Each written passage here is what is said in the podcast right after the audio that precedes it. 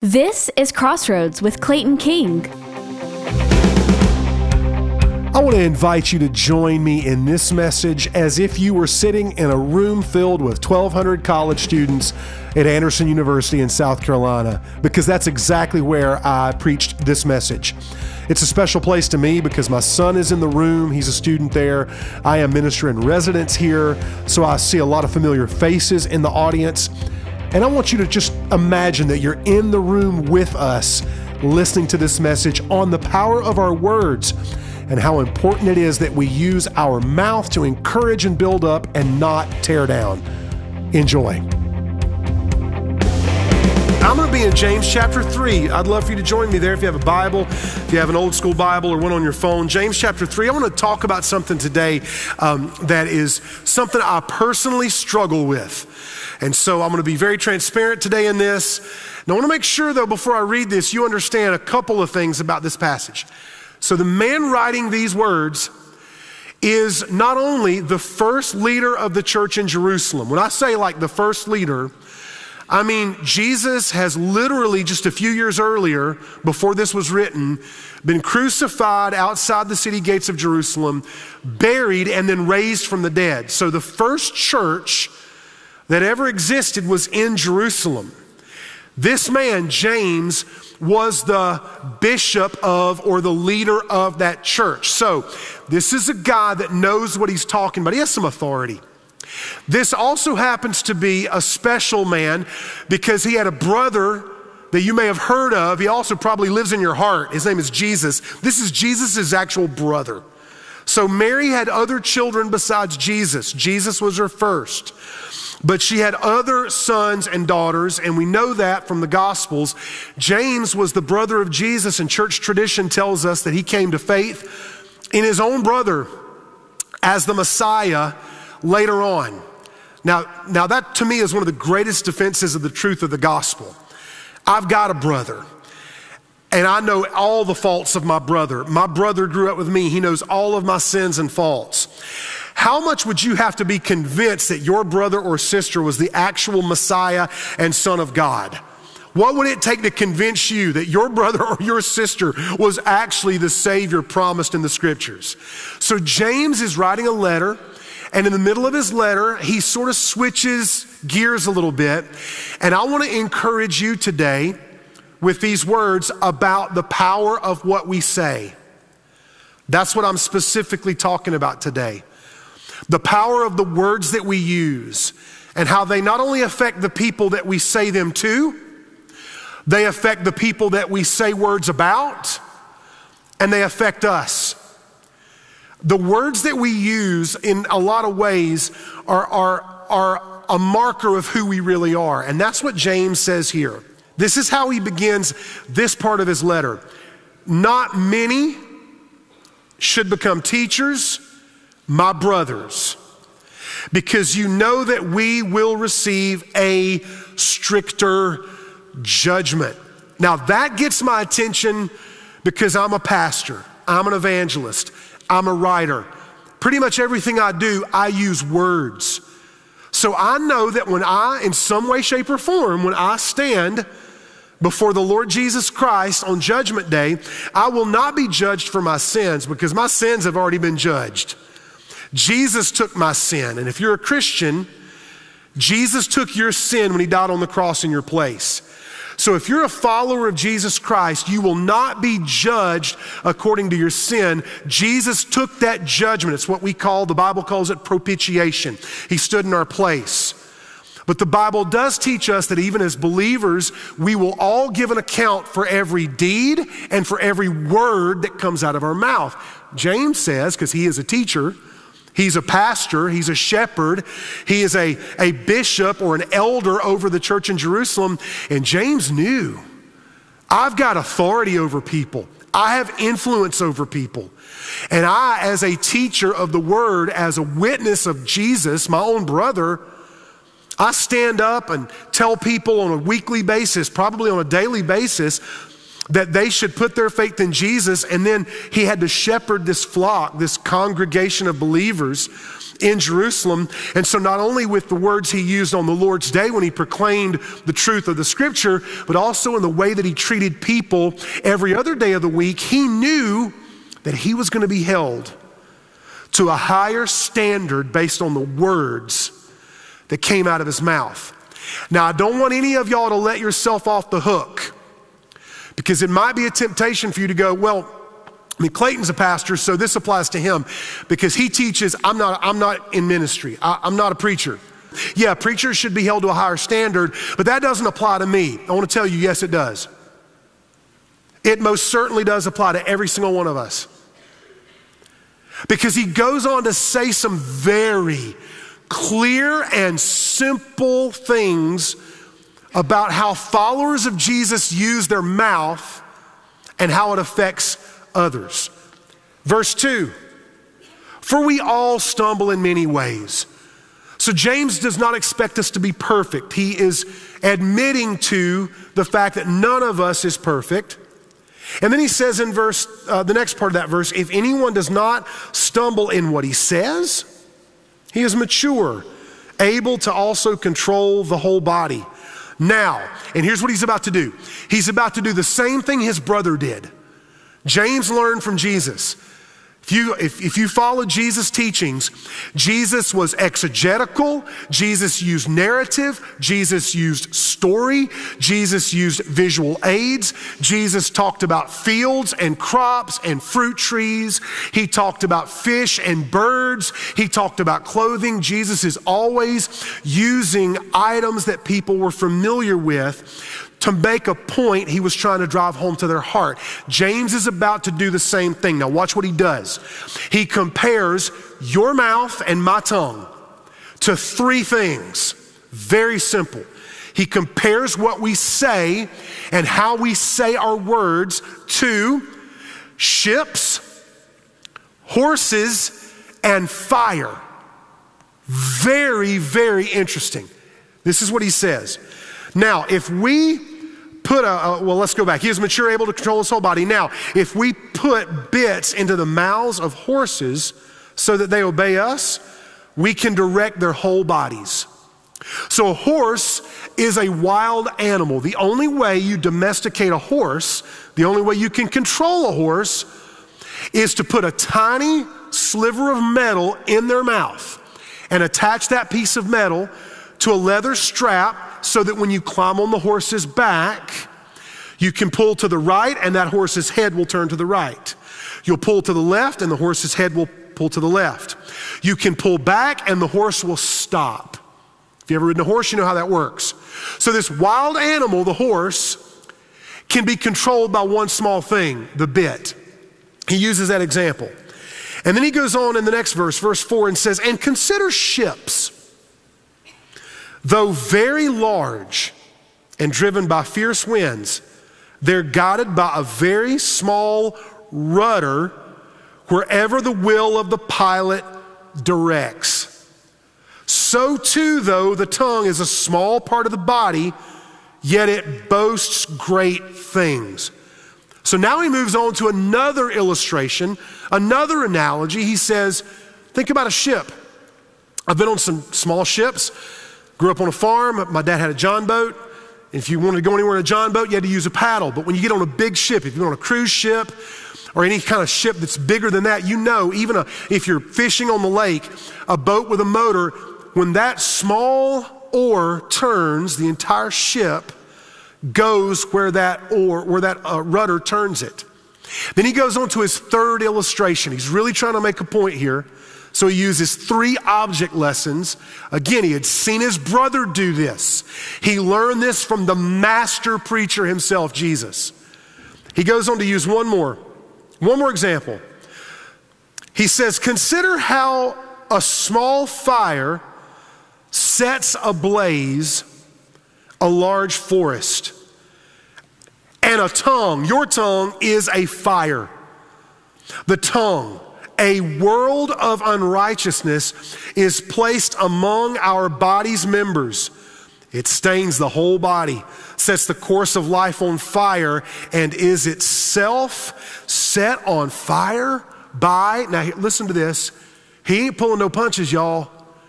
It is set on fire by hell. Can I pause right here and just make an observation? I believe that from the text we can surmise that James had been a pastor in a church long enough. He had been living around people long enough. He had had enough one on one pastoral counseling sessions with people enough times. He had seen the damage that people's words do to each other. And so he is not, I got, I, I, I respect a man or a woman who is clear with their communication. I'm all about being diplomatic. I'm all about being, you know, soft and kind. There's never a reason to be unkind. But at this stage in my life, what I really respect about my interactions with people, especially in leadership, is when someone can be clear and they can bring clarity. I want to know the truth. I need the bottom line. James gets to the bottom line. He says, Our tongue is like a fire, a small spark can create a blaze, and before you know it, an entire forest has burned to the ground. And he says, That's what your tongue is like. That's what your words are like. By the way, notice the imagery here. If you've ever read the book of Acts, specifically Acts chapter 2, what happens in Acts chapter 2? It is the reverse of the curse of Babel. In the Old Testament, mankind had tried to build a tower up to heaven in ancient Babylon. And God frustrated their language because they built this tower. They forgot about God. Their arrogance and their pride puffed them up. And so God says, I'm going to confuse your languages. And that's where you can read about this in the book of Genesis. Languages were confused and people could not speak the same language anymore. Now, in Acts chapter 2, 40 days after the resurrection of Jesus Christ from the dead, all these Jews are gathered from all over the world. They all speak different languages and they're in the upper room. Same room where Jesus took communion with his disciples right before he was crucified. And in the middle of their prayer meeting, all of a sudden, the Spirit of God descends into the room Make sure you know this the Spirit of God did, was not created or invented on the day of Pentecost. The Holy Spirit is pre existent God with the Father and the Son. So, anytime you see the phrase in the Old Testament, the Spirit of the Lord, that's the Holy Spirit. But when the Spirit comes in Acts chapter 2 in the upper room, He comes and He brings unity. They all understand each other's own words, even though they all speak different languages. One is speaking just for the sake of argument Portuguese, another Spanish, another Swahili, another Malayalam, another Telugu, another English, another French, and all of a sudden they all understand each other. This is what the Spirit of God does. The Spirit never brings confusion, He always brings unity and clarity. So the Holy Spirit is reversing what happened at the Tower of Babel in Acts chapter 2. And when you read the words of Luke in Acts chapter 2, I love this. How does he describe the Holy Spirit's presence? Tongues of what? Fire. Tongues of fire. If the Holy Spirit lives in you and lives in me, one of the manifestations of His presence and His sanctification in us is that a tongue of fire, symbolically and realistically, will have an effect on our tongue and what we say, how we talk about people the amount of sarcasm we use, the amount of cynicism we're comfortable with. And this is a mark of being filled with the Spirit that He brings unity when our mouth, our tongue, our words can cut people apart and like a flame destroy. Fire is, a, is an amoral substance. Fire out of control kills people, destroys homes, and annihilates ecosystems. Fire in the proper context gives heat, gives warmth, produces power, and keeps us from freezing to death. And that's what James compares our words to. Three things horses, wild animals, ships, large vessels, and fire, this powerful entity that can be used for good or for evil. I want to finish reading the passage and then take a few minutes to give you four simple things to remember about the power of our words. Because again, this is something I personally wrestle with. He goes on to say, verse 7 every kind of animal, bird and reptile, and fish is tamed and has been tamed by humankind, but no one can tame the tongue. It's a restless evil full of deadly poison. He says, with the tongue we bless our Lord and Father, and yet we curse people who are made in God's likeness. That's a problem. Let me go a step further. That's not right. Let me go a step even further. That is a sin. Not just an issue, not just a problem, it's a sin. And I love James for being clear. I thank God that his word is bringing clarity. And then he goes on to say this I need to hurry up.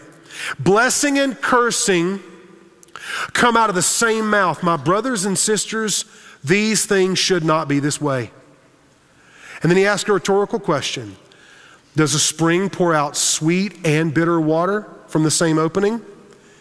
Can a fig tree produce olives, my brothers and sisters, or a grapevine produce figs? Neither can a saltwater spring yield fresh water.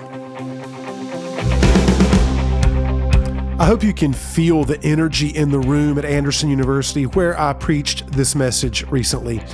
This is a very special place to me. I actually serve as minister in residence at Anderson University, and this is where our ministry is based and located. Our offices are literally on the campus.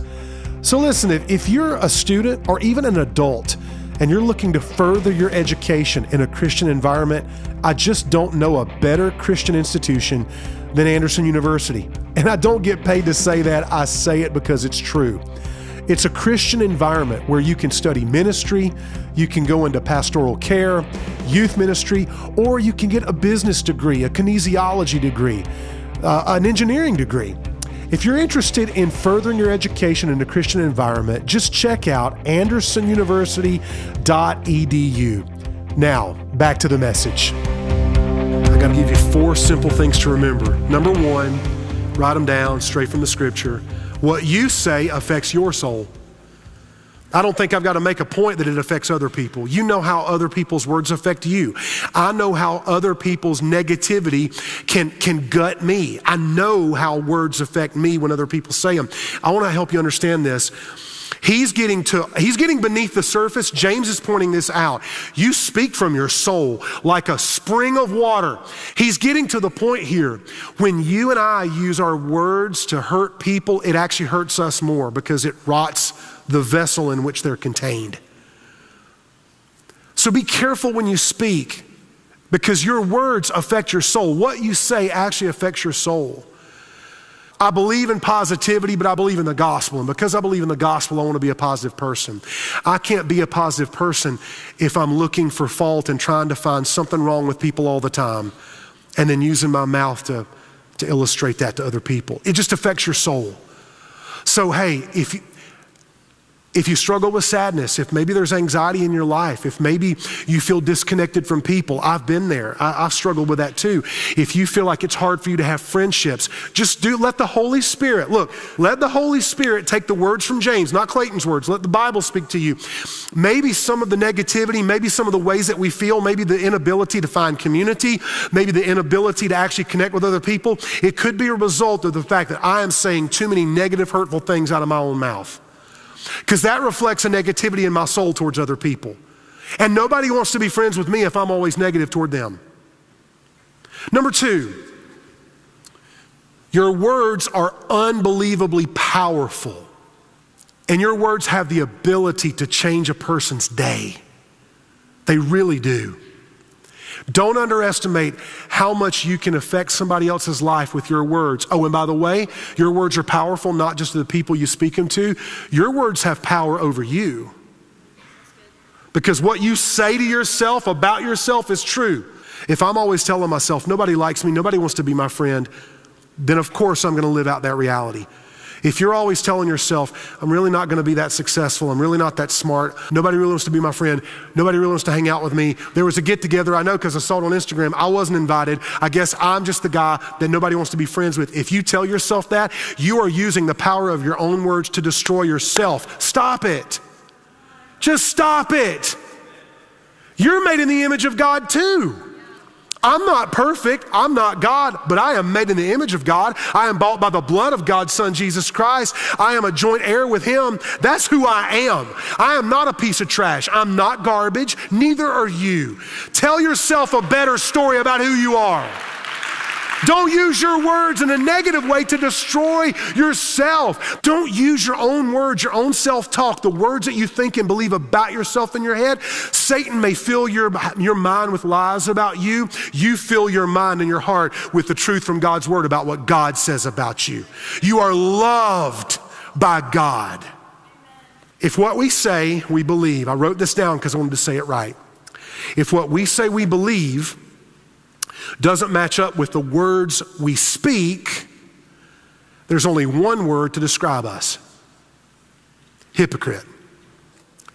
So, a hypocrite is someone who puts on a costume, dresses up, puts on a mask to hide their identity, plays a part that's not really who they are. Our words show who we really are because they show it's in our soul. This is hard for me to preach, y'all. It's hard for me to preach because I struggle with this.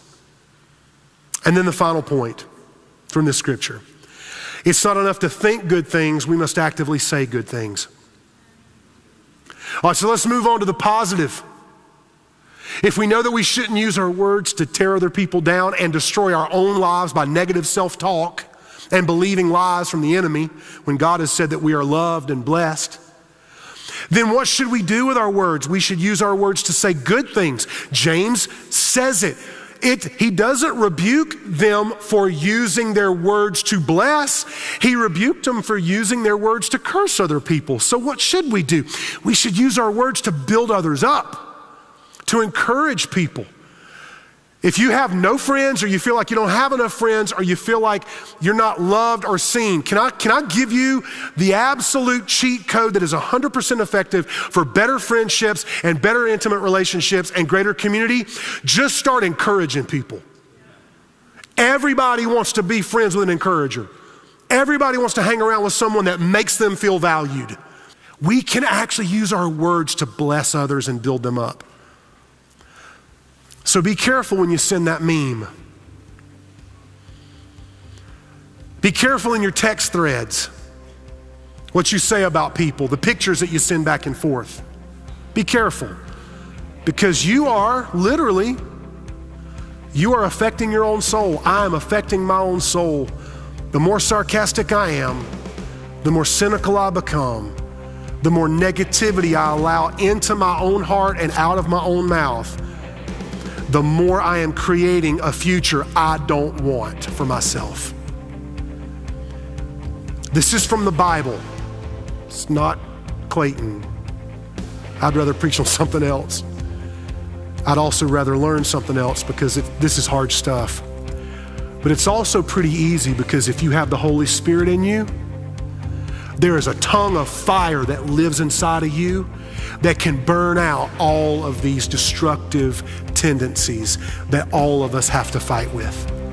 Don't do it in the power of your flesh, do it by the power of the Holy Spirit. Hey, let me give you an action item, something that you can actually do as a result of this message. Could you just imagine someone right now that you could reach out to to encourage? A phone call, a text message, a voice memo on your phone? Or if you're married, could you just go tell your spouse right now how much you love them, how much you appreciate them? Maybe you could go encourage your kids that you care about them and you're thankful for them. Let's put this message to action. If you'd like to hear this message again, send it to a friend or learn how to take a next step in your walk with Jesus, check us out at claytonking.com.